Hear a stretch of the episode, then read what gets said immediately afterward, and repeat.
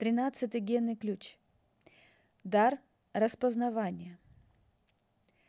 Распознавание возникает с развитием осознанности вашей эмоциональной природы. Отдавая себе отчет о степени своей порабощенности желанием, вы начинаете лучше понимать все человечество. Это невероятное расширение сознания создает тринадцатый дар распознавания. Распознавание возникает на индивидуальном уровне, когда вы понимаете, как сильно зависит от эмоций ваше отношение к людям. Только понимая и признавая собственные чувства, вы можете объективно смотреть на все вокруг. Со временем вы начинаете яснее понимать личные интересы и получаете способность слушать мир и других людей с более широкой перспективы. На этом уровне чистоты вы уже полностью осознаете желания, будоражащие ваше тело. И хотя не можете сделать ничего, чтобы избавиться от них, вы перестаете быть жертвой своих желаний. Вы впервые ясно видите собственную личность и понимаете, что помимо нее существует еще что-то, своего рода наблюдающее сознание, которое больше, чем ощущение индивидуальности. Так рождается способность слушать. Вместе со способностью распознавать приходят многие дары. Это выглядит так, будто с мира сбрасывают мутную пелену.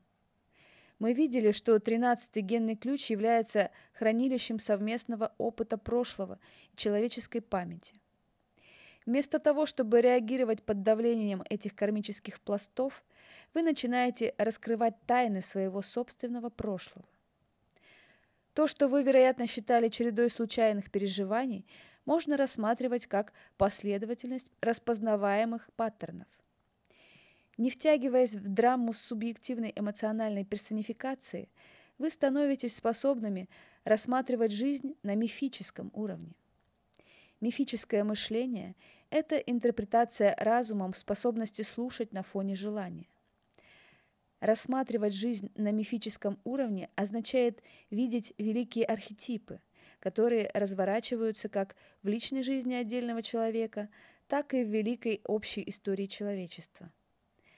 Благодаря такому пониманию собственного прошлого можно увидеть, что основные сюжетные линии жизни всех людей разыгрывают вариации одних и тех же пьес. На этом уровне мы можем распознать одинаковые архетипические темы в ритуалах любой культуры, сказках, легендах и мифах. Избавление от субъективного эмоционального взгляда на жизнь открывает в человеке новую перспективу чувств. Это первое проявление способности превзойти свою эмоциональную систему воспринимается как оптимизм. Оптимизм – это постепенное расширение сознания в системе солнечного сплетения. Транслируется и проецируется во внешний мир. Можно было бы также рассмотреть это наоборот. Сознание, соединяющее все живое, воспринимает и вбирает в себя систему солнечного сплетения человека, тем самым расширяя его ощущение собственного «я» и охватывая более широкую реальность – истинное братство людей. Каким бы ни было наше культурное наследие, благодаря его мифам, историям и архетипам мы в конечном счете должны превзойти свои эмоциональные драмы. Во всем мире истории, ритуалы и верования возникают из самой внутренней, из самой внутренней структуры ДНК.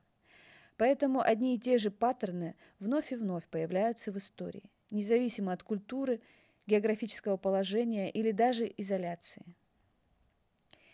Мифы и сказки содержат алхимические коды различных вариантов эволюции. Во всех историях описываются темные переходные периоды, в конечном счете приводящие к совершенным состояниям сознания. Вот почему распознавание дает такое жизнелюбие. Обладая даром распознавания, вы не просто видите знаки. По знакам вы направляете свою жизнь к оптимизму – Каждый мифический персонаж олицетворяет один из аспектов мировой души, а описанные в мифах события являются этапами нашего генетического и духовного развития.